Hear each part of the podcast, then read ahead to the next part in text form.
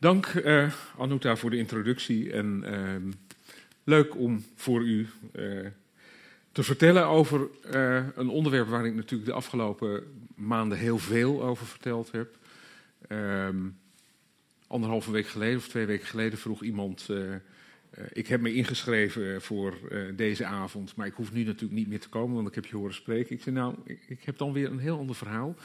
Ik probeer um, mijn verhaal, nou niet probeer, ik pas mijn verhaal aan voor de gelegenheid, maar ik probeer het ook regelmatig, zelfs als ik wel een paar keer hetzelfde verhaal hou, uh, toch te veranderen. Uh, niet alleen om het voor u interessant te houden, maar ook om het voor mezelf interessant te houden. Um, en ik ben ervan uitgegaan dat een deel van de mensen de tentoonstelling al heeft gezien. En uh, daarom geef ik niet een heel overzicht van wat er te zien is in de tentoonstelling. Wie van u heeft hem al gezien? Ja, veel mensen al dus. En de andere mensen moeten natuurlijk zeker gaan. ik hoop dat uh, het verhaal daaraan bijdraagt. Um, goed, het gebedenboek van Maria van Gelre. Um, 600 jaar oud. Um, heel omvangrijk, heel complex van inhoud. In de volkstaal, wat voor een gebedenboek van een adellijke dame in die tijd nou niet alleen ongebruikelijk was. Sterker nog, dit is voor zover ik weet het enige voorbeeld uit Noordwest-Europa in die tijd dat we kennen. Adellijke dames hadden gebeden en getijdenboeken in het Latijn. Soms een heel klein beetje Frans of volkstaal. Maar dit boek is in de volkstaal met een heel klein beetje Latijn erin. en drie woordjes Frans. Pour une femme staat er. En dat zal niet helemaal toeval zijn dat die drie Franse woordjes in dat boek zijn terechtgekomen. Wat heel bijzonder is in dit gebedenboek is de manier waarop Maria uh, gepresenteerd wordt. En het meest opvallende is uiteraard de befaamde miniatuur waar ze staat afgebeeld ten voeten uit in een blauw gewaad, een hoepelande heet dat, het eigenlijk uh, geen jurk is zoals wij denken, maar uh, een overmantel. Die je uh, niet alleen buiten aandeed, maar ook in de vaak hele koude kastelen waar ze, waar ze woonden. Um, en ze staat daar in een besloten tuintje, een hortus conclusus, met aan weerszijden engelen die haar beide in zekere zin een opdracht meegeven. De ene engel wijst naar haar boek, en geeft daarmee in zekere zin de opdracht: leef een vroom leven, bid je gebeden uh, enzovoort. Uh, leid een leven van toewijding. En deze engel uh, houdt een spreukband vast waarop staat: O milde Marie.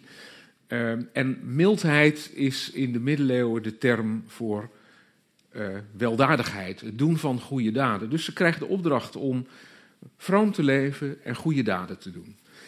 En um, als ze dat doet, dan kan ze ervan verzekerd zijn dat de goede God die hier in dit koepeltje te zien is, zijn heilige geest, uh, vier likjes uh, witte verf, maar dat is een duif, uh, dat de heilige geest op haar zal neerdaan.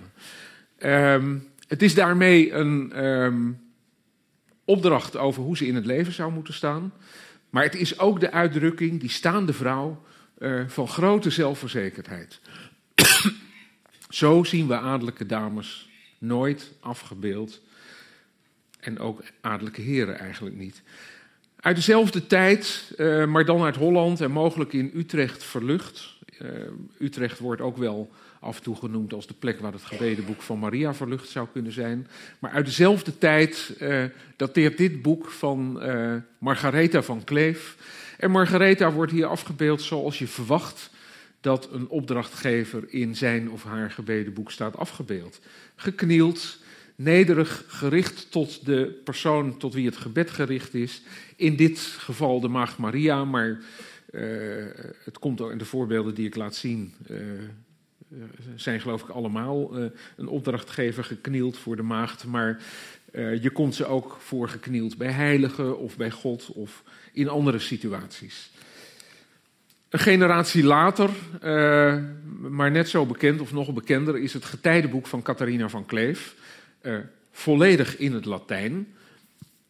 En Catharina van Kleef die we niet kunnen ehm, eh, betichten van ehm, eh, nederigheid. Of, ze, stond bekend als een vrouw die niet alleen haar mannetje stond, maar die ook een grote rol heeft gespeeld in het op non-actief stellen en zelfs gevangen zetten van haar man. Ehm, die Catharina van Kleef, die dus geen lievertje was, beeldt zich hier af zoals een adellijke dame geacht werd te doen, namelijk knielend gericht tot Maria en kind. En wat je ook heel vaak ziet, niet altijd, maar wat je heel vaak ziet, is dat de opdrachtgever significant kleiner afgebeeld wordt dan de heilige. Dus als u in een museum komt en u denkt, hé, hey, wat is dat, een klein uh, figuurtje, wat doet hij daar? Dan is het vrijwel zeker de opdrachtgever. Die zijn altijd kleiner, meestal kleiner afgebeeld dan uh, de aanbeden persoon. Het is geen nederigheid van, van vrouwen. mannen laten zich op precies dezelfde manier afbeelden. Hier zien we vermoedelijk, het is niet helemaal zeker, Jean de Berry. en hoewel de verhouding tussen de twee qua grootte iets minder uit balans is dan bij Catharina van Kleef, zien we ook hier dat Jean zich kleiner laat afbeelden en geknield eh, biddend tot Maria.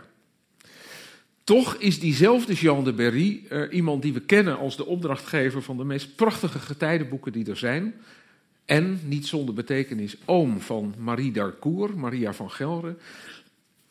Toch is diezelfde Jean de Berry een van de eerste die zich in zijn eigen gebeden en getijdenboeken soms toch ten voeten uit laat afbeelden. En daar is dit het mooiste voorbeeld van. Uh, een miniatuur bij een reisgebed. Jean de Berry die op reis gaat, uh, beschermd door uh, een engel die hem de weg wijst. en met op de pagina hiernaast, ehm, maar daar kon geen, geen voldoende goed plaatje nu van vinden. Um, het gebed dat hij geacht werd te bidden als hij op reis ging. Een gebed waarin hij vraagt: Mag ik alsjeblieft bescherming krijgen op alle wegen die ik ga? Jean liet zich dus op deze manier ter voeten uit afbeelden, maar toch zou je kunnen zeggen in een wat andere situatie dan Maria, Marie d'Arcourt, um, die eigenlijk veel pontificaler, veel autonomer afgebeeld is op deze miniatuur. Dus het is alsof Marie d'Arcourt die traditie wel kende rond Jean de Berry, haar oom, haar familie, uh, maar toch nog weer een stap verder gaat. Voor ik uh, verder ga, wil ik eerst kort, uh, in veel presentaties structureert dat het hele verhaal, nu doe ik het heel kort, iets vertellen over de achtergronden van Maria van Gelre of Marie d'Arcourt zoals ze geboren werd. Op 24 februari 1380 werd Marie d'Arcourt als zevende of achtste kind in een groot, uh, zeer vooraanstaand Normandisch adellijke familie geboren. Um, volgens de familiegeschiedenis was het geslacht gesticht door een van de Noormannen die in Normandië aan land kwam is een latere telg uit de familie samen met Willem de Veroveraar Engeland binnengevallen, maar teruggekeerd naar Normandië en toen in de adelstand verheven en hertog geworden. De broers en zussen van Marie hadden eigenlijk allemaal vooraanstaande posities en het was te verwachten dat zij dat ook zou krijgen. Ze werd opgevoed om een belangrijke rol in de samenleving van die tijd te krijgen. En een heel belangrijk moment daarbij was eh, toen kort na de dood van haar vader in 1389 haar moeder met de jongste kinderen naar Parijs ging. Ehm, en ehm, eh, het eerste feit dat we dan met absolute zekerheid weten is als Maria op, uh, of Marie ehm, op 22 augustus 1389 aan tafel zit bij de Franse koning, haar neef de eerdere koning, dus dat, dat is eh, Karel VI, de eerdere koning, Karel V, de oom van Maria, was getrouwd met een oudere zus van haar moeder. Maria zit aan tafel uh, op het moment dat de Franse koningin uh, officieel in Parijs wordt binnengehaald. Uh, en zit daar met, met ongeveer 15, 16 mensen tussen de allergrootste uit het Frankrijk van die dagen. De allergrootste van haar tijd. Zij is voor zover we weten met haar negen jaar de jongste. Uh, wat reden is geweest voor veel historici om te zeggen dat kan zij niet geweest zijn. Dat moet een oudere tante van haar geweest zijn. Uh, maar de vrouw die aan tafel zit wordt als Mademoiselle Marie d'Arcourt aangeduid. En het is heel erg onwaarschijnlijk dat een oudere tante die al in haar tweede huwelijk uh, uh, zit nog als Mademoiselle d'Arcourt wordt aangeduid. Dus ik ben dat verder gaan uitzoeken en ik, ik, denk dat het vooral het, het, het, het onbegrip voor het idee dat er een negenjarig meisje daar aan tafel zou zitten uh, geweest is, dat historici ertoe gebracht heeft om te denken, dat kan uh, deze Marie niet zijn geweest. Uh, ik denk dat zij het wel geweest is. Sterker nog, ik, ik, ga er eigenlijk wel voor zeker van uit. Wij weten dat, dat is dan wel weer een heel leuk feit, uit de kroniek van Jean Froissart, de bekendste kroniekschrijver uit het Frankrijk van de 14e eeuw, die expliciet bij deze uh, uh, episode in zijn kroniek schrijft: Ik was als uh, ooggetuige aanwezig en ik heb het zelf gezien. Um, Twee plaatsen van Marie verwijderd zit Valentina Visconti, die ook op dat moment net in Parijs is aangekomen en die de vrouw is van Louis d'Orléans, de jongere broer van de koning. En omdat de koning uh, Karel VI, die ook wel Karel de Waanzinnige werd genoemd, vaak langdurig waanzinnig was, had Louis d'Orléans feitelijk vaak de macht in handen. Uh, dat was wel een enorme strijd, uh, maar Louis uh, zat in het centrum van de macht en Valentina, zijn vrouw, dus ook. Valentina wordt um, negen jaar later, nee, wat is het, zeven jaar later, in 1396 uh, er is een lastigcampagne tegen haar gaande. Uh, zij zou de koning betoverd hebben, waardoor hij waanzinnig werd. En dat zou ertoe leiden dat uh, haar man de macht in handen kreeg. Het bizarre is dat er tegelijkertijd ook geruchten waren over het feit dat de koningin van Frankrijk uh, een ehm, geheime relatie had met Louis d'Orléans. Dat was vol geruchten. En in die situatie ziet Valentina zich genoodzaakt om in ballingschap te gaan, Parijs te verlaten. En vanaf dat moment, vanaf het moment van die ballingschap, april eh, 1396, zien we Marie d'Harcourt regelmatig in de omgeving van Valentina Visconti. Ze is een van haar meest geliefde hofdames, zo wordt expliciet vermeld. Uh, dat wordt niet alleen vermeld in allerlei bronnen uit die tijd, maar ook in het huwelijkscontract. Daar wordt, wordt Marie d'Harcourt als onze meest geliefde uh, nicht aangeduid. Um, en vanaf dat moment moet Marie dus voortdurend in de omgeving van Valentina zijn geweest. Ik, laat ik ga er straks nog heel even op in, omdat die periode heel vormend voor haar leven geweest is. In 1405 trouwt ze en dat is de uitkomst van een toenadering tussen Frankrijk en Gelre en Gulik. Um, Gelre en Gulik, um, de hertogdommen waar uh, Maria uh, hertogin over wordt. Um, ik gaf vanmiddag al een beknopte versie van deze presentatie en toen had ik er geen kaartje uh, in. En ik kreeg na afloop van een van de aanwezigen het verwijt dat ik er toch niet vanuit mocht gaan dat iedereen wist waar Gulik lag. Dus ik heb dit kaartje er snel nog ingestapt. Um, maar ook de plek van Gelre is wel goed om nog even toe te lichten. Gelre was in die tijd uh, uh, een groot hertogdom dat voor een deel bestond uit het gedeelte dat nu min of meer samenvalt met Gelderland. Het kwartier de Veluwe met Arnhem als hoofdplaats. Het kwartier van Zutphen.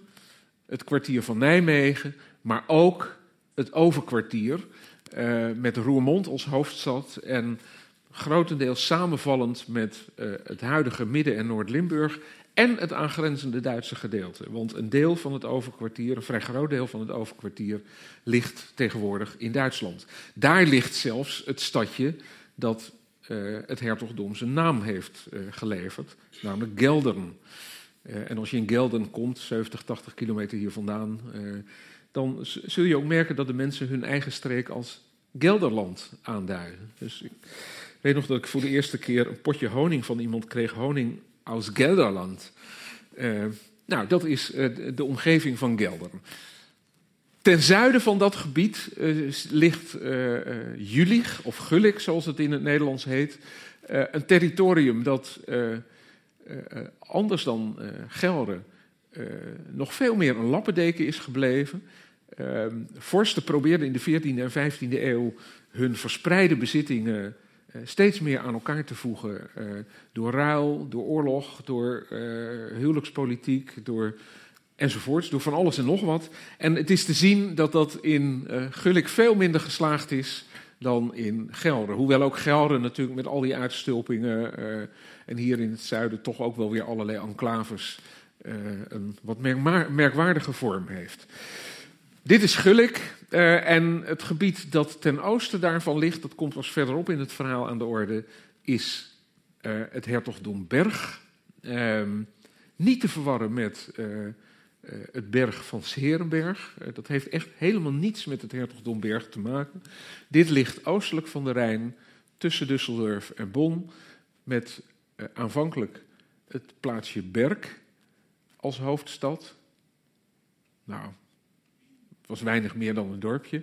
En later hebben de hertogen hun eh, residentie eh, verplaatst naar Düsseldorf. En vanaf dat moment werd Berg Altenberg. En dat komt helemaal aan het einde van het verhaal nog wel even terug. Goed, daar uh, bevinden zich dus de gebieden waar Maria hertogin van werd. Dat gebeurde in 14, 1405, uitkomst dus van een politiek uh, van toenadering tussen Frankrijk dat zich bedreigd voelde door de opmars van de Bourgondiërs in de Nederlanden. Vlaanderen was Bourgondisch geworden, Brabant was Bourgondisch geworden, uh, Holland. Uh, en de Franse koning wilde dat een halt toeroepen en zocht uh, ook een alliantie in dat gebied. En dat werd, werden Gelre en Gulik. Um, maar de andere reden voor het huwelijk was dat Reinald IV, hertog van Gelre en Gulik, uh, werd in, die, die werd in 1402 hertog, nadat zijn broer Willem overleden was.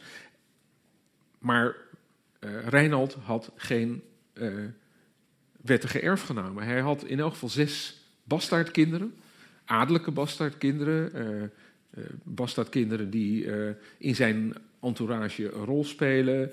Uh, hij was aanwezig bij hun huwelijken, arrangeerde hun huwelijk. Ze speelden een rol in zijn bestuurlijke organisatie. Uh, zijn jongste bastaarddochter werd hofdame van uh, Maria toen ze in Gelre kwam.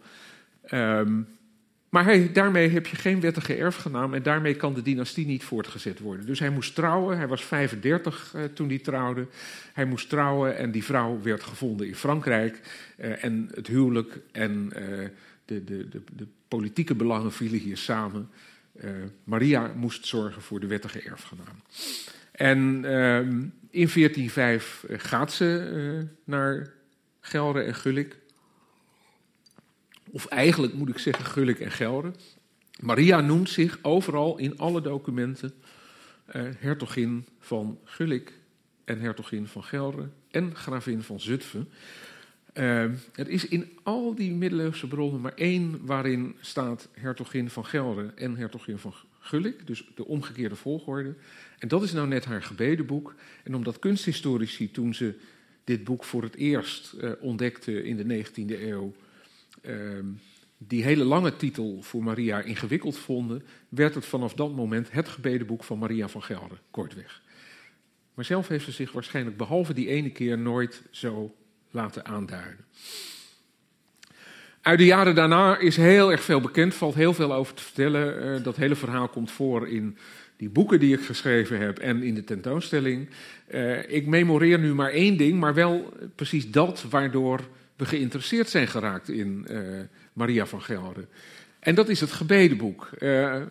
op 23 februari 1415 voltooit Helmich die Leeuwen een regulier kanunnik in het klooster Marienborden tussen uh, Oosterbeek en Arnhem het gebedenboek, het schrijfwerk aan het gebedenboek van Maria.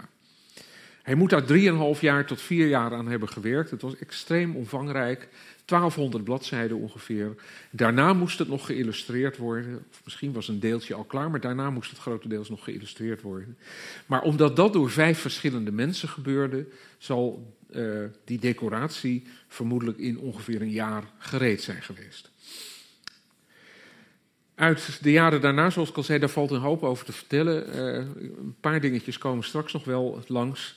Uh, maar wat zeer ingrijpend voor Maria geweest uh, moet zijn, is het overlijden van haar man op 25 juni 1423. Hij was over, onderweg van Has, um, Hasselt, um, nee, Hattem, sorry. Hij was onderweg van Hattem, de noordelijkste burcht in Gelre, naar Roosendaal en uh, werd door ernstige maagpijn getroffen in de buurt van Terlet. En nog voor die goed en wel van zijn paard afgestapt was of uit de kar gestapt was waarin hij reisde, viel hij dood neer. Voor Maria waren de gevolgen zeer ingrijpend. Um, heel kort gezegd, straks de wat langere versie, maar heel kort gezegd. Um, ze was buiten het hertogdom. Ze kwam bij de poort van de stad Graven, haar meest geliefde residentie en in die tijd behorend tot het hertogdom Gelre. En ze werd niet meer toegelaten, ze, werd niet welkom, eh, ze was niet welkom. En ze uh, moest noodgedwongen op dat moment naar Gulik, dat andere hertogdom, dat haar nog wel loyaal was, waar ze wel welkom was. En waar ze een aantal weduwegoederen had, gebiedjes die aan haar waren toegewezen, stadjes, burchten enzovoort, die haar bezit waren vanaf het moment dat haar man overleed. Uh, en waar ze uh, niet alleen bestuurlijk, maar ook financieel, uh, laten we zeggen, de baas was. Dus dat leverde haar een forse weduwepensioen op. zeer fors, kun je zeggen. Dus dat was goed geregeld. ze is daar meteen ook bestuurlijk heel actief geworden. Een paar jaar later trouwt ze opnieuw met Roeprecht van Berg, de zoon van de hertog van Berg, Adolf van Berg. En Adolf van Berg vond dat hij eigenlijk de nieuwe hertog van Gelre mocht worden. En hij werd in die uh, aanspraak gesteund door de Duitse keizer. Dus uh, Reinald, voor die overleed, vond dat Adolf de nieuwe hertog van Gelre moest worden. De Duitse keizer steunde dat. Adolf vond het zelf ook. Alleen de onderdanen in Gelre dachten daar anders over en hebben een andere hertog gekozen, een andere opvolger. Maar Adolf bleef die aanspraken houden en dacht zijn uh, zaak uh, goed te doen door zijn zoon, de 20-jarige Roeprecht von Berg, te laten trouwen met de 46-jarige Maria, die zich nog altijd hertogin van Gulik en Gelre noemde. Uh, de opzet um, is mislukt. Um, voor een belangrijk deel omdat uh, de steden en ridders in Gelre standvastig bleven en zich niet uh, het hoofd op holly te brengen. En zelfs niet toen er een banvloek werd uitgesproken door de keizer. Um, gewoon hun kandidaat bleven steunen. maar ook omdat Roeprecht al overleed voor Maria, voor uh, Adolf zelf overleed. Dus hij, uh, op het moment dat hij zijn vader had moeten opvolgen, was uh, de opvolger al overleden in 1431. Adolf overleed in 1434. Wanneer Maria overleden is, weten we niet. Ze, uh, heel lang werd gedacht dat dat in 1426 in, was en dat ze begraven was in Niedeggen, een stadje, en nou kan ik hier wel weer naartoe, een stadje in de, zuidelijke, in de noordelijke Eifel, in het zuiden van Gulik. Um, maar onderzoek heeft duidelijk gemaakt dat ze daar niet begraven is. Waar ze wel ligt, weten we niet. En we weten ook niet precies wanneer ze overleden is. Ergens tussen oktober 1428 en februari 1429.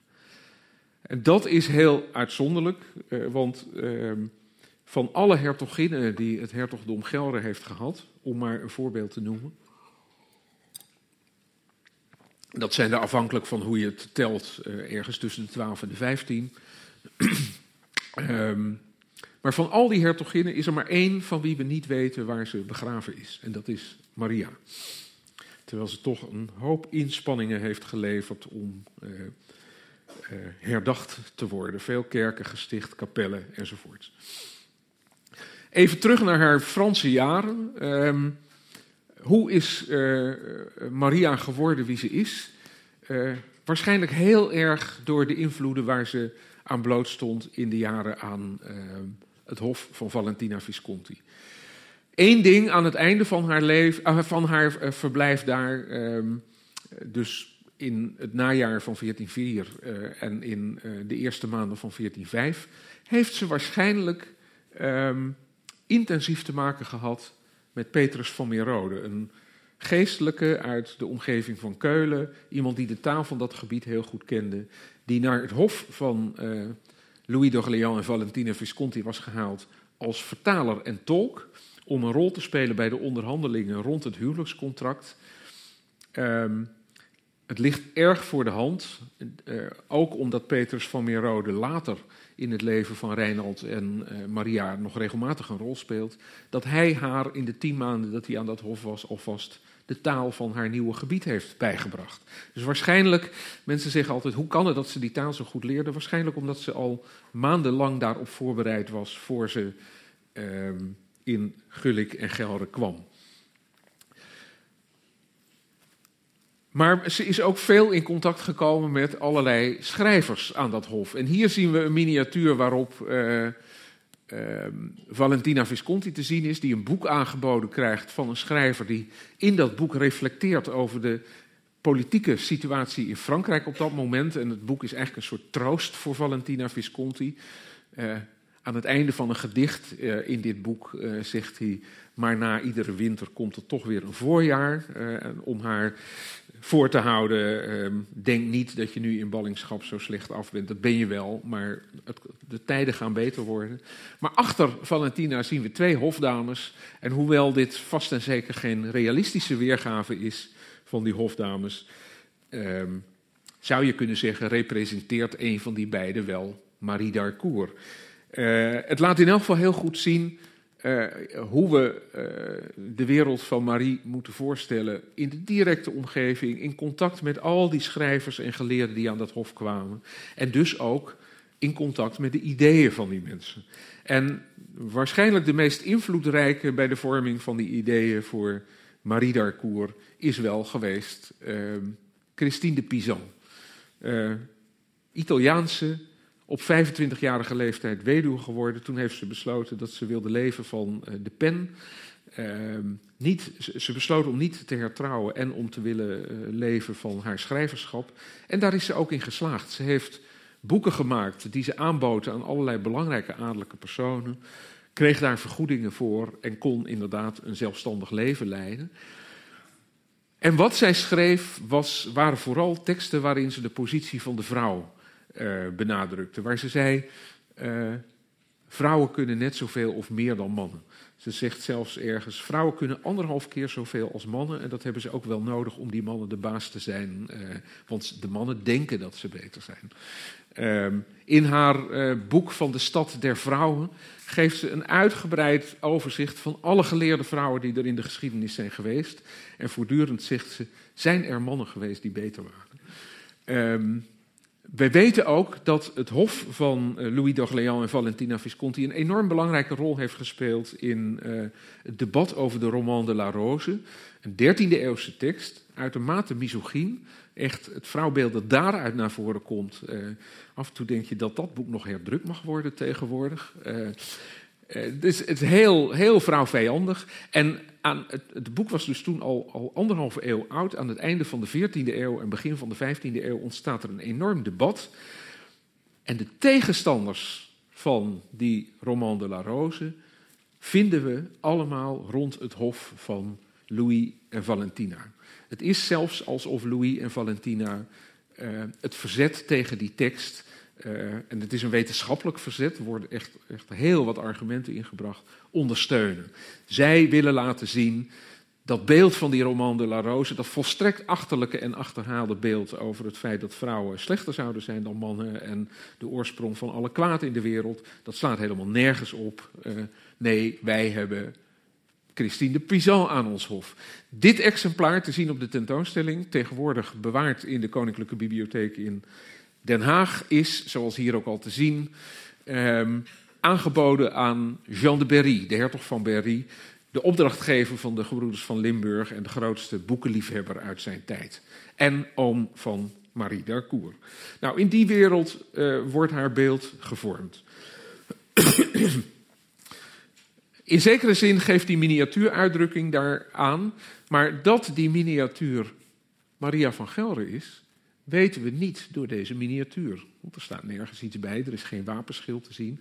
Dat weten we omdat verderop in dat boek een zogenaamd colofon voorkomt. Een tekstje waarin staat waar het geschreven is, Marienborn, wanneer het voltooid was, februari 1415, door wie het geschreven is, Helmich die Leeuwen, een regulier kanunnik van het klooster, maar ook in de aanhef, dit boog heit lassen schrijven, Maria, herzoginne enzovoort. Dus dit boek is geschreven in opdracht, dit boek heeft laten schrijven Maria enzovoort. Het lijkt een hele voor de hand liggende formulering, maar eigenlijk kennen we geen tweede voorbeeld daarvan. Al die belangrijke boeken van Catharina van Kleef en noem maar op. Ehm, in geen daarvan weten we zo zeker dat de eigenaar van het boek ook het heeft laten schrijven. En het is ook interessant dat met name dat schrijven genoemd wordt. Um, uit andere dingen in het boek blijkt uh, dat dat ook niet alleen maar een opdracht om het te laten schrijven is geweest, maar dat Maria van Gelre zeer nauw betrokken moet zijn geweest bij de inhoud van het boek. Je ziet dat bijvoorbeeld in de enorme reeks aan heilige gebeden die er voorkomt. Er eh, staan gebeden tot meer dan 180 heiligen en dat is vier, vijf keer zoveel als wat normaal is. Uh, en er is één boek uit Parijs uit dezelfde tijd als waarin Maria uh, haar boek liet maken. Uh, daar komen ook ontzettend veel heilige gebeden in voor, 104 maar liefst. Maar dat is dan toch nog veel minder dan die ruim 180 in het boek van Maria. Nou, de selectie van die heiligen, heel veel uh, um, koninklijke en keizerlijke heiligen, opvallend veel vrouwen, opvallend veel Franse heiligen voor een boek dat in de Nederlanden is gemaakt, weerspiegelt in alle opzichten de voorkeuren van degene voor wie dat boek gemaakt is. En ook in de teksten zie je dat, uh, de keuze van de teksten, er zijn gebeden waarvan je kunt vermoeden dat ze speciaal voor haar geschreven zijn. En er is één gebed waar dat zelfs heel duidelijk is, een gebed waarboven staan dit lees alle dagen. Bid dit elke dag. En dat is een gebed dat geschreven is um, om te bidden tot Reinald. Gebeden en getijdenboeken bevatten heel erg vaak teksten waarin um, de ik bidt om bescherming voor zichzelf. Mogen ik beschermd zijn voor alle gevaren die mij bedreigen. Maar dit boek uh, bevat een gebed waar staat: mogen Reiner beschermd blijven voor alle gevaren die hem bedreigen. En er staat ook niet Reinald, dat is de naam waaronder we haar man eigenlijk in alle documenten altijd tegenkomen. Nee, in dit gebed staat tot vier keer toe Reiner. Wat waarschijnlijk de persoonlijke naam is waarmee zij haar man uh, aanduiden als ze met z'n tweeën in een van die vele kastelen waren. Mogen Reiner altijd beschermd zijn voor alle gevaren die hem bedreigen. En in dit gebed staat Reiner van Gulligen van Gelre zich huuden ophevet. Negen engelen ik in huuden bevelen. Drieën zien een wegen, in drieën zien stegen, in drieën allen einden daar hij zich huuden hin zal wijnden. Ofwel in modern Nederlands. Mogen Reiner van Gulik en van Gelre um, opgeheven worden, verheven worden. Negen engelen beveel ik uh, hem aan. Drie in de wegen die hij gaat, drie in de stegen die hij gaat. En drie, voor alle einden van de wereld waar die naartoe zal gaan. Uh, het gebed is nog veel langer, maar het is zo persoonlijk en het is ook zo anders dan wat je normaal gesproken tegenkomt, dat ook dit benadrukt uh, hoe groot de rol is geweest die Maria heeft gespeeld bij de totstandkoming van het boek.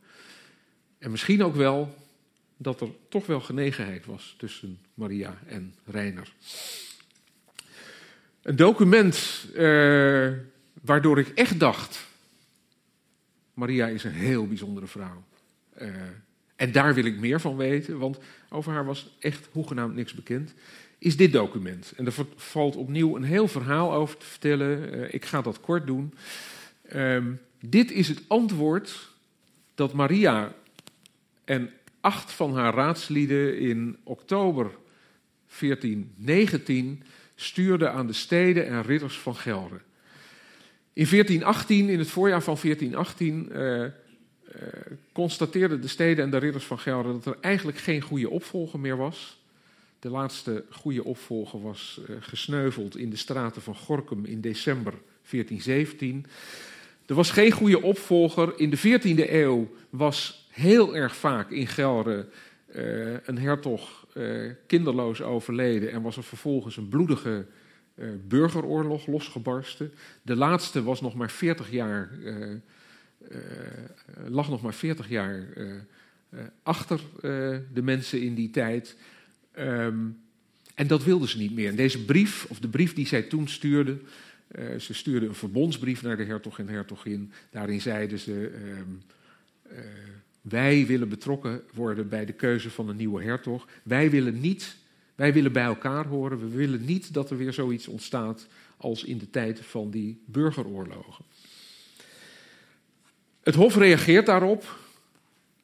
Reinald, uh, doordat hij zich als een haas uit de voeten maakt. In de rekeningen van het Hof kun je zien dat hij de dagen nadat die verbondsbrief verkondigd is, dat was in mei 1418, uh, heel snel naar het zuiden reist.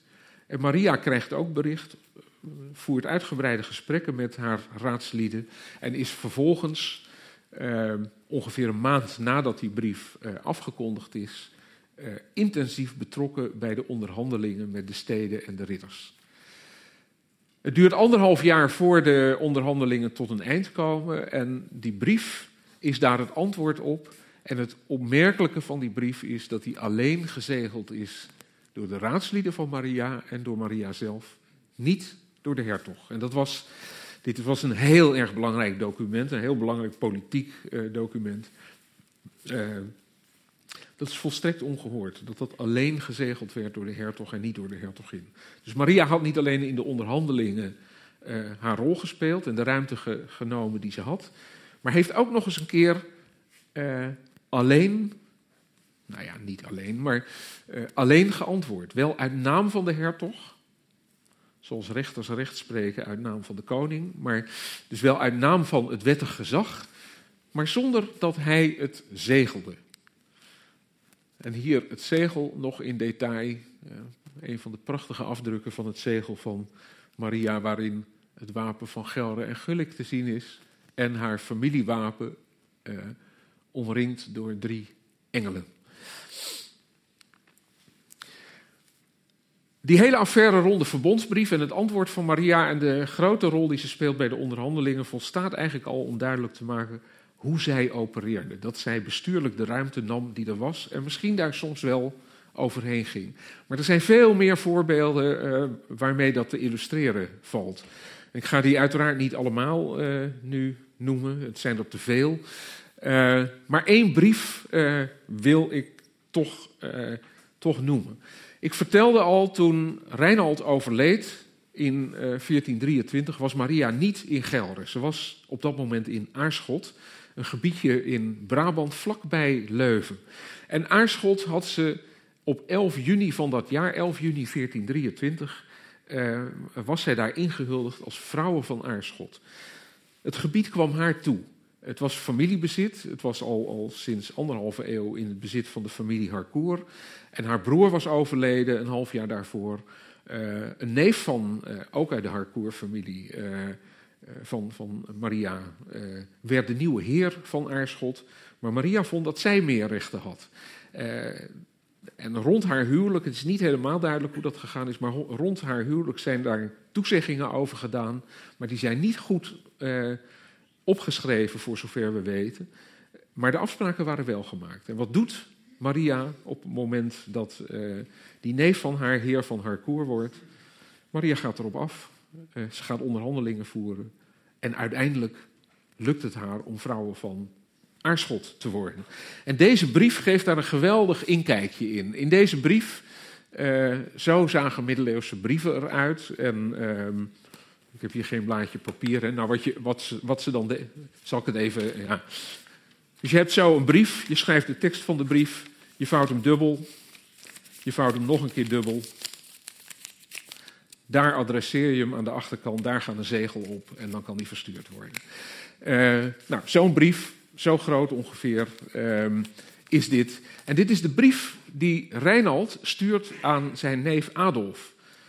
Adolf die hertog van Gelre wilde worden een paar weken later. De brief dateert van twee maanden voor uh, de dood van uh, Reinald.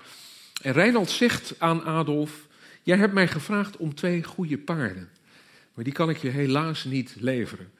Het Gelderse Hof stond bekend om de heel erg goede paarden die ze hadden, uh, wijd en zijd. Dus Adolf wil graag twee goede paarden. En waarom kan Reinald dat niet leveren? Hij zegt: Ik heb een brief gestuurd aan mijn vrouw, die op, dat moment, op dit moment in Brabant is. En zij heeft uh, geantwoord dat zij de beste paarden nodig heeft op dit moment, omdat ze in onderhandeling is met de hertog van uh, Brabant over het verkrijgen van de heerlijkheid Aarschot. En ik had ze je graag willen uitlenen, maar Maria heeft ze op dit moment nodig. Nou, dat laat een aantal dingen duidelijk, laat een aantal dingen duidelijk zien. Reinald uh, haalt het niet in zijn hoofd om ondanks de wens van Maria om die paarden te houden, te zeggen, en toch komen ze hier naartoe. Uh, dus in dat opzicht uh, staat ze haar mannetje, zou je zeggen. Maar wat het ook laat zien, is dat zij de onderhandelingen voert met de hertog van Brabant. Niet haar man, niet de mannelijke familieleden uit de familie Harcourt, wat je ook had kunnen verwachten. Zij gaat er persoonlijk op af. Uh, zij heeft die paarden nodig, wat er ook op, wijst uh, uh, dat ze niet even één keer op en neer ging, maar dat het intensieve onderhandelingen waren. Uh, ja, en het mooie is dus dat we weten dat ze geslaagd is in haar opzet. Ze verwerft die heerlijkheid en ehm, wordt vrouwen van Aarschot en Bierbeke, want Bierbeke hoorde er ook bij.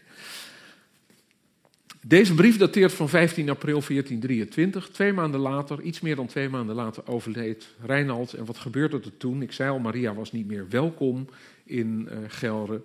Uh, na de dood van hertog Reinald staat er in de kroniek van Willem van Bergen, een 15e-eeuwse kroniekschrijver, kwam zijn echtgenote Maria, die zich op dat moment ophield in Brabant, na het bericht over de plotselinge dood van haar heer Reinald, samen met haar getrouwen bij de stad Graven. En ze eiste dat ze werd toegelaten, wat haar werd geweigerd. Vrouwen Maria en haar gezelschap waren daarover behoorlijk verstoord, omdat ze, samen met hertog Reinald, de burgers van Graven veel steun had geboden na de grote brand die daar in 1415 had gewoed. Het leuke is dat we uit de rekeningen van het Hof ook een, een, bewijs daarvoor vinden. Uh, er is een document waaruit blijkt dat uh, Reinald en Maria op dat moment aan de bewoners van Graven beloofden dat als ze snel ehm, binnen een jaar hun huis zouden herbouwen, en dat waren geen stenen woningen in die tijd voor het grootste deel, dat ze dan belastingverlaging kregen en afhankelijk van het perceel één of twee zijden spek. En worden in um, met name het voorjaar van 1416 zulke enorme hoeveelheden spek afgeleverd in uh, graven, dat je wel mag aannemen dat uh, de, de, toezegging om dat te doen niet alleen tot veel actie leidde bij de mensen uit graven, maar dat de beloning ook gegeven werd. Ze aten wel veel aan het hof, maar dan zijn er op een zeker moment in twee maanden tijd worden er iets van, van 400 uh, zijden spek geleverd. En we weten dat Graven ongeveer 1000 tot 1500 inwoners had, dus dat klopt eigenlijk heel goed. Er, woonden vermoedelijk twee, drie mensen in een huis en die hebben allemaal hun spek geïncasseerd. Um, ze trok nu, gaat het dan verder, te neergeslagen en pijnlijk getroffen naar de gebieden in het hertogdom Gulik die haar waren toegewezen bij haar huwelijk. In het huwelijkscontract staan uitgebreide bepalingen over de zogenaamde weduwegoederen, stadjes, burchten, gebiedjes in Gulik vooral, uh, die aan haar toevallen op het moment dat haar man zou overlijden. En uh, uh, nou ja, ik refereerde er eerder al aan, maar ze krijgt niet alleen die gebiedjes in bezit als een soort pensioenregeling, uh, we zien ook uit, er zijn uit die tijd eigenlijk nog maar heel weinig documenten over haar bekend, maar we zien dat ze ook heel actief optreedt. Ze uh, stelt een nieuwe ambtman aan in een van die gebiedjes in het stadje Zuchton. Um, iets van 50 kilometer van Keulen. Ehm, dat stadje geeft ze marktrechten. En wat dan wel interessant is, ze geeft marktrechten aan die stad en ze motiveert ook waarom ze dat doet. Ze zegt, ik geef marktrechten aan Zuchtel omdat ik vind dat iedereen, als het ook maar even mogelijk is, zelf moet zorgen dat het goed met hem gaat. En ook zelf moet zorgen dat het goed gaat met de gemeenschap. En omdat dat veel beter kan als je een markt hebt die voor inkomsten zorgt, dan als je die niet hebt, geef ik marktrechten aan Zuchtel, zodat de gemeenschap er beter van wordt. Nou, dat is een hele mooie motivatie. Uh, dus je ziet dat ze daar ook, ook, vervolgens in die nieuwe situatie, waar ze zichzelf nog wel hertogin van Gelre noemt, maar het feitelijk niet meer is, uh, maar dat ze in die nieuwe situatie opnieuw ruimte, of de, de ruimte neemt die er is. Ze laat ook haar gebedenboek nog uitbreiden en ja, of ik daar nou iets achter moet zoeken of niet. Maar hier laat ze zich heel traditioneel afbeelden. In rouwgewaad, geknield en een fors stuk kleiner dan de Maagd Maria. Had het leven haar wijzer gemaakt, had het leven haar nederiger gemaakt. Het is mooi om daarover te fantaseren. Uh, maar uh, in de catalogus heb ik dat niet aangedurfd om te doen. Uh, maar het is wel heel opmerkelijk dat ze eigenlijk ja, in een andere in andere omstandigheden zich ook ineens anders laat afbeelden. Het verhaal van Maria van Gelder kun je op een heleboel manieren vertellen. Ik heb er uh, in de catalogus over geschreven. Ik heb een boekje geschreven over, nou dat laat ik dan ook maar even zien. Over de plaatsen waar ze verbleven heeft, sporen in het landschap, waar ik probeer wat we uit archiefonderzoek weten te verbinden met wat er nu nog te zien is op uh, de plaatsen uit die tijd. Um, maar er zit ook die lijn in en dat was wel uh, voor mij van begin af aan een van de lijnen waarvan ik dacht, daar wil ik iets mee. Uh, de lijn in van die hele bijzondere vrouw. En ik ben wat dat betreft ook enorm blij dat het ons gelukt is om in die tentoonstelling uh, dat verhaal van het leven van Maria echt neer te zetten aan de hand van allerlei objecten die direct daarmee in verband te brengen zijn. het laat zien dat ze een bijzondere vrouw was. Geen revolutionaire vrouw. Bedoel, laten we dat er ook niet van maken. Ze maakte gebruik van de ruimte die er wel degelijk was voor dat soort vrouwen in die tijd. Maar dat heeft ze dan ook op een hele mooie manier gedaan. Dank u.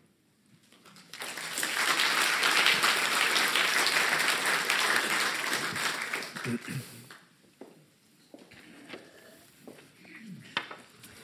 we gaan zitten. Ja. Hartelijk dank, uh, Johanna Oosterman, voor uh, dit prachtige verhaal. Je hebt ons in uh, beeld en in woord eigenlijk ehm, een, een, beeld geschetst dat tot leven komt. Ehm, Maria was niet alleen een vrouw die eigenlijk helemaal onbekend was, zoals je al vertelde, maar ehm, je hebt haar uit de geschiedenis naar voren gehaald en tot een soort levende gestalte gemaakt. Heel bijzonder. Um, we zijn begonnen met te kijken naar het beeld van Maria van Gelder, wat we, wat we nu ook weer uh, voor ons zien. Um, je hebt ook nog het beeld laten zien van Maria uh, vele jaren later als weduwe. Mm-hmm. Zijn er nog meer afbeeldingen van haar, buiten die ene meer symbolische als hofdame? Nou, op de tentoonstelling uh, liggen er op dit moment ehm, liggen twee pagina's uit het gebedenboek met miniaturen waarvan wel gezegd wordt dat Maria daar ook op afgebeeld is. Het ene is een afbeelding met twee heiligen, uh, of met drie heiligen eigenlijk. In, in het gebedenboek zijn al die heiligen waar, die in de gebeden voorkomen, zijn ook afgebeeld op miniaturen. En er is een afbeelding met drie heiligen, maar de volgen, vervolgens maar gebeden tot twee heiligen, de heilige Andreas en de heilige Barbara. En er staat op die miniatuur nog een derde vrouw. Um, ze heeft een aureool, dus het zou een heilige moeten zijn. Maar we hebben sterke aanwijzingen dat dat eigenlijk Maria van Gelder moet voorstellen. En dat de miniaturist zich vergist heeft en per ongeluk een aureool heeft afgebeeld. Oh, ja. En dan is er nog een andere miniatuur waar keizer Augustus uh, op te zien is, die uh, een visioen krijgt. Uh, aan de hemel verschijnt een wolk met de maagd Maria met haar kind. en er is een Sibylle, de Tibertijnse Sibylle, die dat uitlegt en die tegen Augustus zegt... jij mag dan denken dat je een grote keizer bent, maar er komt nog een veel grotere heerser. Um, en aan weerszijden van die miniatuur zijn een paar mannen en vrouwen te zien. En ook daarvan is ooit wel verondersteld dat uh, een van die vrouwen Maria van Gelder zou zijn. Um, maar deze zijn minder zeker. Overigens zijn deze twee miniaturen op dit moment wel in de tentoonstelling te zien. Ja, ja. en van deze weten we in ieder geval zeker dat zij de opdrachtgever is geweest. Ja. Want um, uh, jij laat zien dat de manier waarop zij afgebeeld is in, uh, in, die, in die miniatuur een enorme zelfbewustheid uitstraalt. En anders is dan andere manieren waarop ja. vrouwen zich laten ja. afbeelden. Uh, je noemde al het feit dat ze daar staat, ten voeten uit. Um, ook het feit dat, ze, uh, dat de afbeelding een, een verwantschap uh, heeft met de afbeelding van Maria, de moeder God is natuurlijk bijzonder. Hè? Dat heb je nog niet genoemd. Ja, dat heb ik, dat heb ik niet benoemd. Dat is inderdaad wel bijzonder. Ze, um, heel lang is deze miniatuur gezien als een soort pseudo-annunciatie. Dus een, een verkondiging ja, aan Maria door de engel. Ja. Maar er klopt van alles niet als je daarvan uitgaat. Uh, uh, want uh, de Heilige Geest wordt hier direct door God gezonden en de engel staat daar niet tussen. Het zijn twee engeltjes. in die spreukband, als het een annunciatie was, had heel goed Ave Maria kunnen staan, maar dat staat er niet. Het, is de hertogin zelf die aangesproken wordt. en dat werd verbonden met het feit dat Maria dit boek zou hebben laten maken omdat ze um, door die herinnering aan de Annunciatie misschien wel hoopte op, op zelf zo'n soort wonder. Een soort ultieme kinderwens die hierin tot uitdrukking gebracht werd. En dat is heel lang uh, dominant geweest. Vermoedelijk omdat de eerste die dat geopperd heeft. Uh, hoe heet die nou? nu, schiet zijn naam even niet te binnen. Uh, een zeer Panofsky, een zeer gerenommeerde kunsthistoricus dus. Echt, laten we zeggen, de aartsvader van de, van de moderne kunstgeschiedenis. Zeker waar het deze periode betreft. Um, maar we hebben, nou ja, dat is dus een ander verhaal dat ik ook nog helemaal zou kunnen vertellen. Maar het is kinderloos, we, we, we, hebben, we hebben aan allerlei dingen kunnen laten zien dat in de eerste plaats deze miniatuur iets heel anders uitdrukt. Uh, ook door allerlei verwantschappen. Maar ook dat het gebedenboek op geen enkele manier sporen bevat van een uitdrukking van die kinderwens. Ja. Er staan helemaal geen gebeden in waarin ze smeekt om zwanger te, te worden. Of, of ja, dus, dus die, die hypothese dat dit de, een, soort verwantschap heeft met een uh, de afbeelding van de aankondiging van de geboorte van Jezus, die vervalt. Maar, maar ze staat wel... daar wel met een lange ja. blauwe mantel, ja. hè, zoals Maria gewoonlijk wordt afgebeeld. Ja. Die tuin, Hortus Conclusus, waar Ja, Maria... en zelfs nog een paar elementen in die tuin. De witte bloemen, uh, lelies, uh, Wat zegt de, dat de zodenbank. Haar, dat zal, is, is dat haar, ook haar eigen keuze geweest, denk je? Want je, je zegt van, ze kiest ervoor om zich ten voeten uit te laten afbeelden. Kiest er ook voor om een soort afbeelding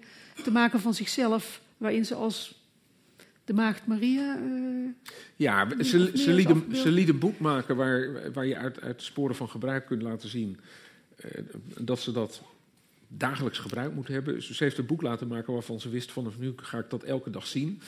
Uh, betekent dat ze ook uh, betrokken moet zijn geweest bij die miniatuur en dat het uitdrukt wat zij wilde uitdrukken. Mm -hmm. En die identificatie met de Maagd Maria, die zie je in het boek wel veel vaker. Die was heel sterk. Dat komt natuurlijk ook omdat het haar naamsheilige was. maar het is ook iets dat je in die tijd wel vaker ziet. Um, vorsten, met name uit de omgeving van het Franse en Bourgondische Hof, mogen zich aan het begin van de 15e eeuw graag laten afbeelden alsof ze onze lieve Heer zelf zijn. En dat doet Maria hier ook. Ze staat eigenlijk in de traditie, het is een familietraditie.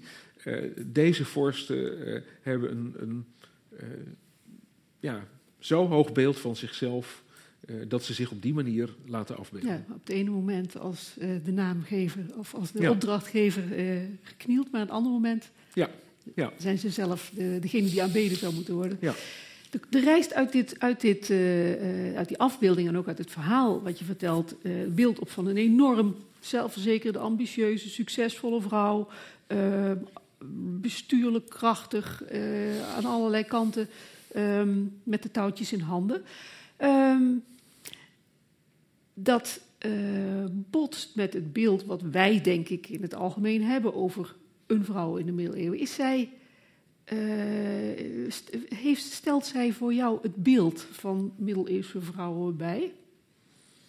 In een andere Ehm, richting? Nou ja, ja en nee. Ehm, ik zei al, ze was geen revolutionair. Ze maakte gebruik van de ruimte die er was. Hoe, hoe weet En- je dat, of waar, waar blijkt dat uit, dat ze niet revolutionair was? Wat, wat jij vertelt.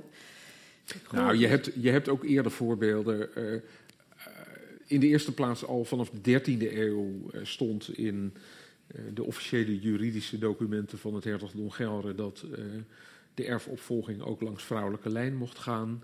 Ehm, we zien meer voorbeelden van, van hertoginnen die een grote rol spelen in het bestuur, ook in, in andere gebieden. Eh, een van de beroemde voorbeelden, eh, veel eerder nog, eh, is eh, eh, Eleonora van Aquitanië, die, die eh, haar gebieden haast zelfstandig eh, bestuurt. Dus ze eh, was bestuurt. niet de Dus- enige. Het- er waren er veel meer. Ehm, maar, maar ze doen het ook, niet lang, eh, ook lang niet allemaal. Het was niet eh, eh, opgelegd dat het gebeurde. En was met- er wel met- een uitzondering in haar omgeving? nou, met name eh, het feit dat ze in dat hele heikele politieke conflict, niet alleen op de achtergrond, want dat gebeurt dan wel weer vaker, dat een, eh, een vorstin op de achtergrond de onderhandelingen voert, maar ondertussen is, laten we zeggen, als een soort eh, eh, verborgen diplomaat, maar uiteindelijk de eer aan haar man laat, die eh, de documenten zegelt en die bij de officiële gelegenheden aanwezig is. Zij gaat daar wel een stap verder in. En ze opereert haast alsof ze het wettige gezag zelf Ja. is. En, en Denk je dat het in haar tijd opgevallen is? Ehm, nou, wij weten niet waarom ze niet meer, niet meer toegang had tot Gelre na de dood van haar man. Maar de meest plausibele reden, en ehm, nou ja, ik, word daar ook altijd, als ik met historici daarover praat, eh, in bevestigd, is dat dat samenhing met die onderhandelingen van vier, vijf jaar daarvoor. Ze wilde een hertog, en de, degene die tot hertog gekozen wordt in 1423 is Arnold van Egmond. Nota bene eh, eh, al zeven jaar lang aan het Hof van Maria opgegroeid als jonge edelman. Hij was 13 jaar. Eigenlijk wist iedereen wel dat hij niet zo'n sterk karakter had. Dat was de perfecte marionet in handen van eh, de steden en de ridders. Dus eh, ze hadden haar tot regentes kunnen maken. Dus het- als ze gewild hadden of als er. Maar op de een of andere, om, om de een of andere reden wilden ze dat niet. En het ligt heel erg voor de hand om dan te denken dat dat samenhing met dat grote conflict over de opvolging van vier, vijf jaar daarvoor. Ja. ja. Nu kijken wij vanuit eh, 2018 terug naar eh, eh, al die eeuwen eh, geleden. Ehm, wij, wij leven in een tijd waarin we eh, oog, steeds meer oog hebben gekregen voor de positie van vrouwen. Ehm, hoeveel wordt onze blik nou getekend door onze eigen eh, obsessies en preoccupaties en interesses als wij naar de geschiedenis kijken? Zijn wij niet, als wij terugkijken, toch heel erg de 21ste eeuwers die met ons eigen referentiekader naar zo'n boek gaan kijken? Eh, ja, en daar is ook helemaal niks mis mee. Ehm, eh, geschiedenis, eh, waarom willen wij bepaalde fasen uit de geschiedenis wel kennen? Of waarom houden we ons daar... Kijk, dat we ons bezighouden met de Tweede Wereldoorlog of met de val van Srebrenica of met dat soort dingen, dat ligt nogal voor de hand. Dat heeft ingegrepen in onze eigen levens of de levens van onze ouders of grootouders. Dat is ons eigen verhaal. Dat je je bezighoudt met de middeleeuwen of met de oudheid, eh, dat heeft te maken met andere dingen. Ehm, eh, dat zijn periodes waarop je dingen die nu spelen kunt, eh, sp- of waar je ze in kunt spiegelen, Mhm. waar je dingen in kunt herkennen of ja, waar je je juist tegen kunt afzetten. En je ziet in de, in, in de geschiedenis dat er een soort haasje over is tussen oudheid en middeleeuwen. Ehm, de ene periode is eh, de ene fase van de geschiedenis populairder en, en dan weer de andere fase. Waarom Ehm, kiezen we nu, waarom kies jij nu voor de middeleeuwen? Op wat voor interesse sluit dat Ja, aan? ik, ik kies altijd al voor de middeleeuwen. Dus er zit ook een heel persoonlijk eh, element in. Ehm, en dat heeft. eh, ik weet niet of het merkwaardig is, maar het heeft niks met riddertjes te maken of zo. Want ik heb nooit eh, een riddertje gespeeld, voor zover ik me herinner. Ehm, maar dat heeft, ja, waar heeft dat mee te maken? Eh, dat- dat dateert eigenlijk ook pas van de laatste jaren van de middelbare school. Wat ik het leuke van de middeleeuwen vond, is dat er zoveel ruimte is om zelf in te vullen. Er is zo ontzettend veel niet bekend. In, in, vergelijking met de 17e eeuw en al helemaal met de 19e eeuw. dan, dan verzuip je in de documenten en dat is daar niet.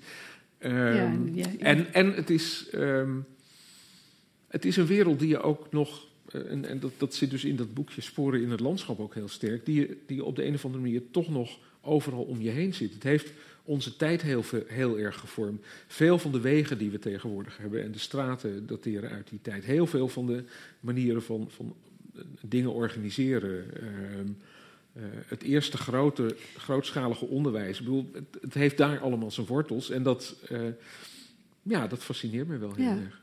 Ja toch zien we, denk ik, in de geschiedenis ook vaak datgene wat ons op dit moment boeit. Hè? We kijken nu naar. Ja, nee, dat, dat, we aandacht voor vrouwen hebben, tuurlijk. Ja, dat heeft heel erg te maken met. Uh,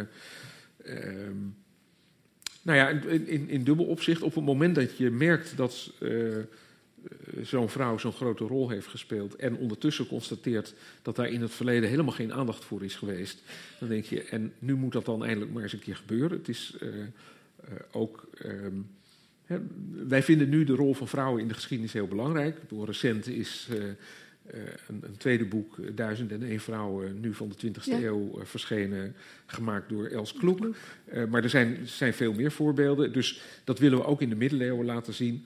Tot nu toe kenden we uit de noordelijke Nederlanden alleen Jacoba van Beieren als vrouwelijke vorst. Nou, er zijn er veel meer geweest en het is goed om dat te laten zien. En aan de andere kant um, is het ook zo dat je Ehm,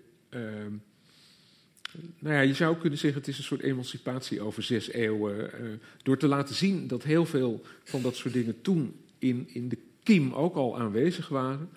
Uh, kun je ook uh, over ja, hoe gaf een vrouw nou vorm aan haar, haar leven? Je kunt met enige afstand kijken en het toch ondertussen hebben over iets dat ons nu raakt. Ja, want feitelijk doe je dat, denk ik. Hè? Door juist te kiezen voor zo'n geschiedenis, beïnvloed je feitelijk ook de manier waarop we nu denken over geschiedenis en actualiteit van vrouwen. Ik denk dat het ook geldt voor het feit dat je Maria van Gelre uh, uh, naar voren haalt. En het gaat ook veel over haar positie in het Gelre en dat heeft denk ik ook betekenis voor de manier waarop wij nu tegen Gelderland aankijken. Ga jij niet een soort van.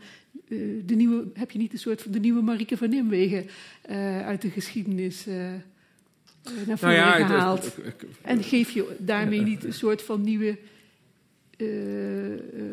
identiteit of een, of, een, of een figuur met wie we ons kunnen identificeren in deze regio? Ja. Nou ja, kijk, uh, het is wel zo dat uh, ik al toen het project begon met crowdfunding heel erg ingezet heb op uh, publiciteit in de regio. omdat ik denk dat het bijzondere van zo iemand daar nog meer opvalt, omdat die middeleeuwse geschiedenis van deze regio goed deels onbekend is. Dus dat, dat springt er nog meer uit. Ehm, dan als je dat breed landelijk onder de aandacht zou brengen.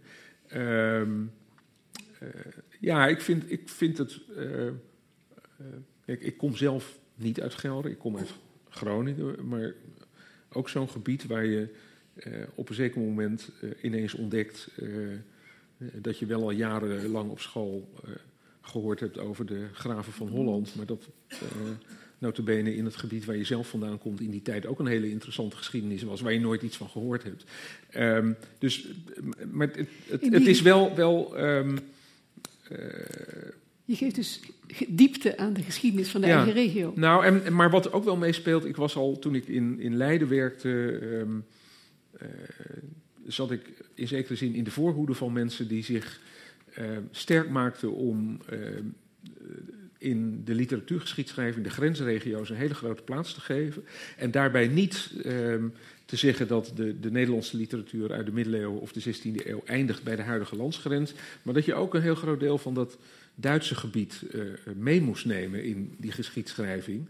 Um, dus dat je naar de middeleeuwse geografie anders moet kijken dan volgens de huidige grenzen van nationale staten. Want de, de, grote literatuurgeschiedenissen van de middeleeuwen, inclusief die van Frits van Oostrom, de laatste, die, die overigens wel veel oog heeft hoor, voor die nuance, maar dat, zijn, dat is een literatuur van de Nederlandse letterkunde, waarbij uh, eigenlijk heel erg aan een soort nationale geschiedschrijving gedaan wordt. Ehm, ik heb me dus toen ik nog in Leiden zat en later in Antwerpen altijd sterk gemaakt voor aandacht voor die regio's.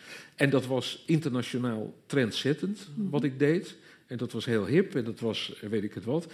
En toen ik naar Nijmegen ging en uh, twee jaar later mijn oratie hield over literatuur uit deze regio, zeiden sommige collega's: uh, Is dat niet al te makkelijk om in Nijmegen over lokale literatuurgeschiedenis te praten? Dus toen was ineens precies hetzelfde. Um, werd als een beetje oudbollig gezien. Nou gaat hij zich ineens met uh, die provinciale literatuur. Nee, dat is onzin, want het is net zo bijzonder dan. Uh, eh, toen ik in Leiden en Antwerpen zat. Alleen het krijgt wel, doordat je je er hiermee bezighoudt... en ook omdat ik in dit project voortdurend gekozen heb... voor het zoeken van contact met, uh, met het publiek... Uh, ik heb mensen erbij betrokken en ik, ik ga graag naar uh, lokale historische verenigingen. Uh, ik geef net zo graag een lezing voor 22 leden van de Heemkundekring Balgooi dan, dan op andere plaatsen. Dus er komt een soort andere betrokkenheid bij. En ik vind het eigenlijk wel een heel mooi aspect van geschiedenis. Omdat, je wil ook als, als historicus, uh, ja. want daar ben je natuurlijk ja. je wil betrokken zijn Ik wil die betrokkenheid graag en ik, het, het levert me ook heel veel op. Want ja. um, nou ja, zoals huisartsgeneeskundigen ontzettend veel kunnen leren van de vragen die patiënten stellen, zo kan ik ontzettend veel leren van vragen die mensen stellen over de geschiedenis van hun eigen dorp. Of ja, in die zin ben je ook een geëngageerd historicus. Ja. Je bent ja. Niet ja, ja en dat heb ik wel heel erg. Um, uh, nou, ik heb dat op een paar momenten heel erg gemerkt, natuurlijk toen het project startte. En toen uh, bij de crowdfunding allerlei mensen zeiden: uh, Natuurlijk geven we geld voor iemand die ons onze Gelderse geschiedenis teruggeeft. Of dat soort. dat dacht ik af en toe, nou, het moet ook niet te gek worden. ik heb dat ook heel erg gehad toen we dit jaar op 3 mei in het Huis der Provincie in Arnhem. Eh, een herdenking van 600 jaar verbondsbrief. Dus die, die brief van eh, de, de opstand van de steden en de ridders. Wat uh, gebombardeerd werd als de geboorte van het Gelderse parlement. En toen we die studiedag hielden, zat de helft van de gedeputeerden en van de, van de statenleden in de zaal. En de commissaris van de Koning was erbij. Dan denk je ineens: verrek, mijn keurige historische bedoelingje eh, wordt ineens eh, provinciale politiek. Ja. Uh, en ja, ik merk het ook, ook nu wel weer. Maria was gekozen als uh, een van de mogelijke kandidaten voor grootste Gelderlander alle tijden. En ja. ja. dat trekt het in een hele andere sfeer. Nou, je moet opletten dat ze er niet mee aan de haal gaan. Uh, maar ik vind het wel heel goed, die ja. betrokkenheid. Ja. Nu is uh, de kreet waarmee uh, Maria van Gelre onder het grote publiek bekend wordt gemaakt... de maxima van de 15e eeuw. Ja. Um, hoe moeten we daar nou tegenaan kijken? Ja, ja. Nou ja, het, het, het begon... ik denk dat het goed is om dat even te zeggen. Het begon um, in... Januari uh, 2015, toen ik geïnterviewd werd door een oud student van mij, die op dat moment uh, eindredacteur van Gelderlander was. Zij interviewde me, uh, een groot interview, bij het van start gaan van de crowdfunding. En dat was op het moment dat dat boek exact 600 jaar oud was. En op een zeker moment zei ik in het gesprek met haar: Goh, ja. ze leerde snel de taal van haar nieuwe gebied. Ze kwam uit het moderne centrum van de wereld uh, en, en, ging naar een gebied dat ze waarschijnlijk helemaal niet kende van tevoren. En ze trouwde met een, uh, met een oudere man die niet een al te beste reputatie had. En misschien was haar man af en toe ook wel een beetje de baas. Ik zei, en ja, vorige week hadden we het daar zo over. En toen zeiden een paar collega's tegen me: het is eigenlijk een maxima van de 15e eeuw. Zo staat het ongeveer in bekorte versie, maar wel met die verwijzing naar collega's zeiden me enzovoort. Zo staat het in dat interview. Ja, en toen werd het de kop. Het is eigen uh, leven gaan leiden. En, en toen uh, we in de voorbereiding voor de tentoonstelling anderhalf jaar geleden uh, marketing ook volop mee ging doen, zei Heidi van Damme, die, die de marketing coördineerde en die zich ongelooflijk goed ingelezen heeft. Wat is, wat is het echt geweldig als je. Wat, wat, is marketing iets geweldigs als het gebeurt door mensen die bijna zo deskundig zijn dat ze de interviews zelf wel kunnen geven. Um, maar uh, hij die zei, uh, uh, dat stond op de agenda, ehm, campagne, maar ook ehm, met welke leus we de, de, campagne in zouden gaan en weet ik het wat. en zij zei, je snapt natuurlijk wat ik wel, wel, wat ik wil vragen. Ik zei ja, of ik vind dat de maxima van de 15e eeuw weer gebruikt mag worden. Ja. Ik zei, nou ja, er zijn heel veel redenen om haar niet zo te doen. Um, ze had een ander soort vader. Uh, ze heeft geen kinderen gekregen. Nou ja, heel veel redenen om haar niet zo te doen. Maar er zijn ook een aantal hele interessante parallellen. En we hebben te maken met een vrouw die volstrekt onbekend is. Je moet iets doen om het publiek te prikkelen. Ja, en in die zin heb en dan, je haar toch En dan kun je dat beter doen met een zin waar, waar je ook op allerlei fronten van toe moet geven dat het niet klopt. Uh, maar waar ook wel uh, mooie parallellen zijn. En waar je ook ook, ook door, door de vergelijking die we toegemaakt hebben, waar je ook een beetje om kunt lachen als het zo uitkomt. Ja. Ik bedoel, serieus. En je haalt haar naar het nu, hè? Dat en je haalt haar naar het nu. Dat is natuurlijk ja. een belangrijk aspect. Ja. Um, ik wil je heel hartelijk danken voor uh, deze prachtige inleiding en het uh, mooie gesprek. Um, ik dank jullie uh, hartelijk voor jullie aanwezigheid en voor de betrokkenheid en het gesprek dat we hebben gehad. En uh, ik zeg namens uh, Radboud Reflect dat dit de laatste bijeenkomst van dit jaar was, van 2018 in, van Radboud Reflex. Maar voor 2019 staan er alweer tientallen activiteiten klaar. Dus uh, houdt u de website in de gaten. Um, dan rest mij nog, nog even te wijzen op de, de boekverkoop. En de auteur is bereid te signeren. Dus maakt u gebruik van deze gelegenheid. Graag tot ziens en dank u wel.